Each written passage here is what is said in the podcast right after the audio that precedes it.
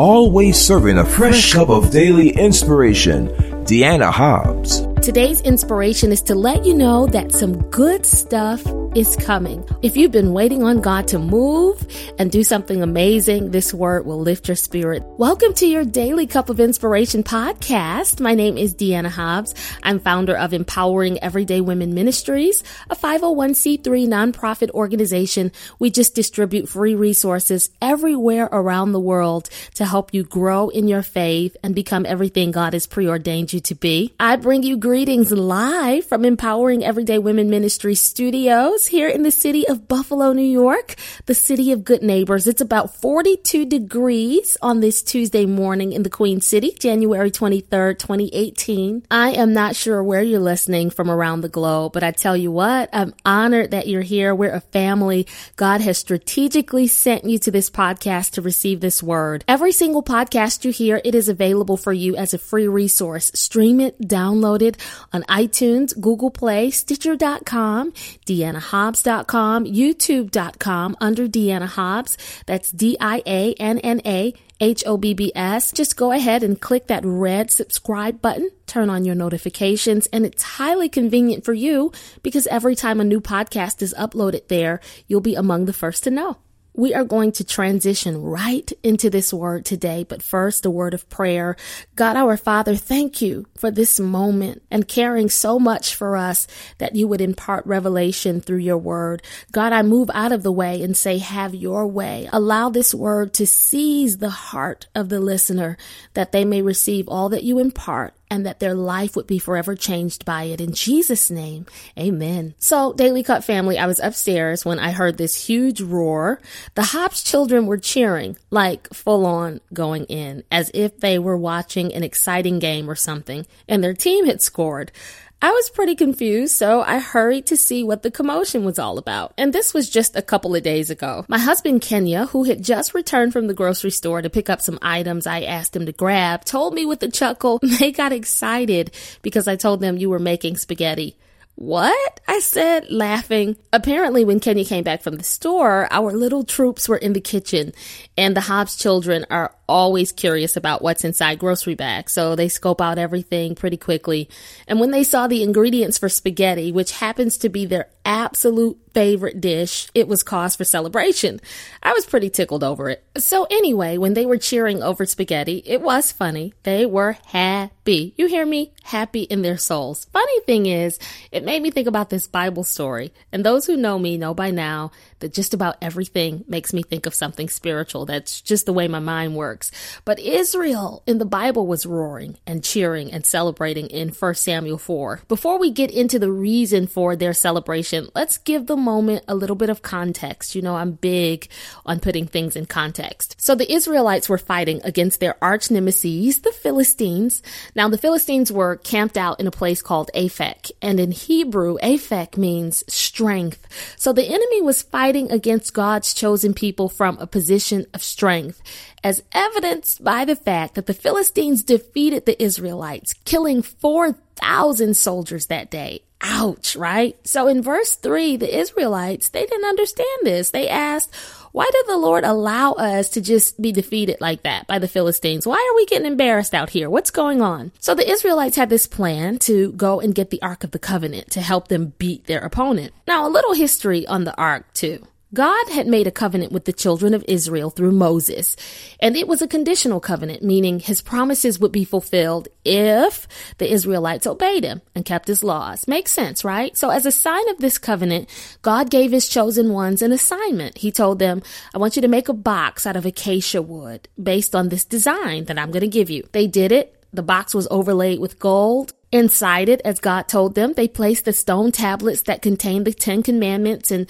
this box was called the Ark of the Covenant. It was very sacred. One of the things that was really special is the lid of this box was known as the mercy seat. In Hebrew, mercy seat means to cover, to appease, to cleanse, or make atonement for. So, according to Leviticus 16, the high priest, one time a year, would enter into the Holy of Holies in the temple to atone for his sins and the sins of God's people. So the priest would sprinkle the blood of a sacrificed animal onto the mercy seat to cover, to appease, to cleanse, or to make atonement for the sins of the people. And this would appease the wrath of God because in the Old Testament, under the law of sin and death, if sin happened, somebody had to die to pay for it. That is why I am so glad for Jesus. Can I get an amen right there? If you're happy, just slip that hand up and say, Thank God for Jesus.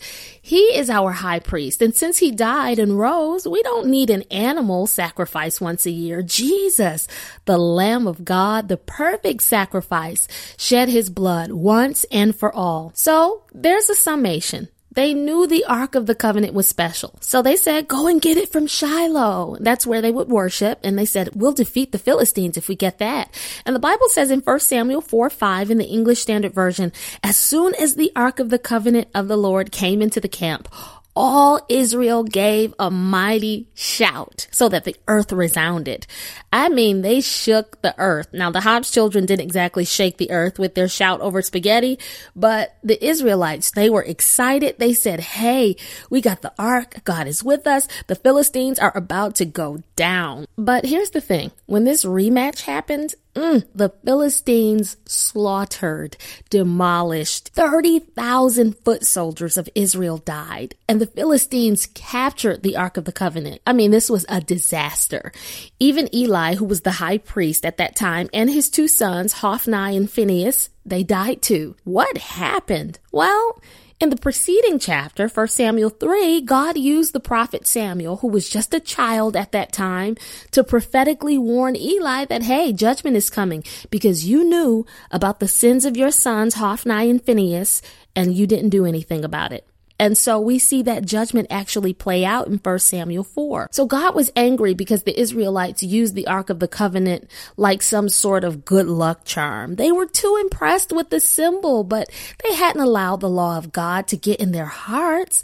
And for us, we get excited over worldly symbols. A high paying job symbolizes prosperity. A beautiful home we own symbolizes stability. A good retirement plan symbolizes security. Or a solid, thriving thriving relationship symbolizes lovability. An influential network full of high power connections symbolizes respectability. But what we attribute value to is not the most valuable thing. The world teaches that it's noble to chase money, right? And possessions, that it is a worthwhile struggle to fight for power. But don't you know that all power, wealth, possessions, everything we could ever hope for, wish for, value, or need is found in God? He wants us to love Him, not what he symbolizes. That's what Israel missed. They wanted the spoils of war and they wanted to defeat the enemy and they wanted to enjoy the promised land and prosperity, but they didn't want to be faithful to the promise giver. They wanted his stuff, but didn't want him. Until we stop placing our hope in outward symbols of power and truly connect to the power source, offer him our lives and trust him beyond all else, he can't do the amazing things he wants to do for us. We got to remember who we serve. In Psalm 50 and 10, God says, I own the cattle on a thousand hills. Psalm 24 and 1, David writes, The earth is the Lord's and the fullness thereof, the world and they that dwell therein. Everything belongs to him. Matthew 6:33 in the English Standard Version says, "But seek first the kingdom of God and his righteousness, and all these things will be added to you." For somebody listening to me right now, you have not bought into the world's standards for success. Your desire is actually to please God above everything else. You have fallen in love with Jesus and are pursuing the Father's heart and not his hand. You have sought the Lord and not the stuff, and that's why he's going to give you the stuff. For you, some good stuff is on the way. He's pouring out his favor. He's raining down blessings. He's showering you with abundance. He's doing things for you that no other power can do. God is flexing on your behalf because your heart is pure. You love him. You have served him in affliction and worshiped in the wilderness. While you were crying and hurting, you were still praising. You have remained faithful in hard times. When the enemy tried to make you give up, you kept holding on, fighting the good good fight and remaining confident in God. You're listening to me right now and you're still going through, but God sent me to tell you a reward is coming because of your faithfulness. Good stuff is on the way. Prayer requests are being answered. Promises that you've been believing God to fulfill, all those answers are going to manifest. Get ready to receive it. It is the will of the Lord to bless you. I know you've been suffering and struggling and feeling left out sometimes and overlooked, but God was testing you and stretching your faith. You passed that test and now you get to move up. Get ready to receive some good stuff in this season. God's going to bless you so richly. Just you wait and see what he does as a result of your patient endurance through hard times. People don't know the extent of your struggle and how intense your pain has been. You have smiled and covered up your hurt, but God knows that you've been sold out for him in the midst of it all. And now you're about to reap. To remind you of this biblical truth that he rewards faithfulness, I'm starting the first half of Second Chronicles 16 9 in the New American Standard Bible into your cup of inspiration, which says, But the eyes of the Lord move to and fro throughout the earth, that he may strongly support those whose heart is completely his. As you drink down the contents of your cup, know that the strong support of Almighty God belongs to you. He's showing himself strong on your behalf. Anticipate that a whole lot of good stuff this year and beyond is flowing your way. James 1:17 assures us that whatever is good and perfect comes down to us from God our Father. Some good stuff is coming down to you.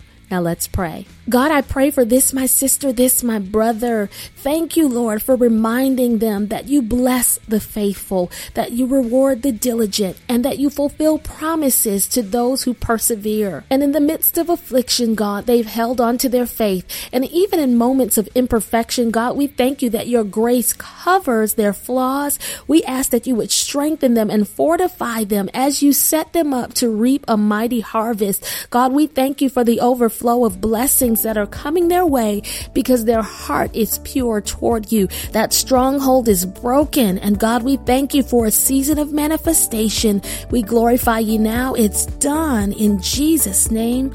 Amen. Your Daily Cup of Inspiration podcast has been brought to you by Empowering Everyday Women Ministries, where we help fuel your faith every day. For more information, log on to www.diannahobbs.com.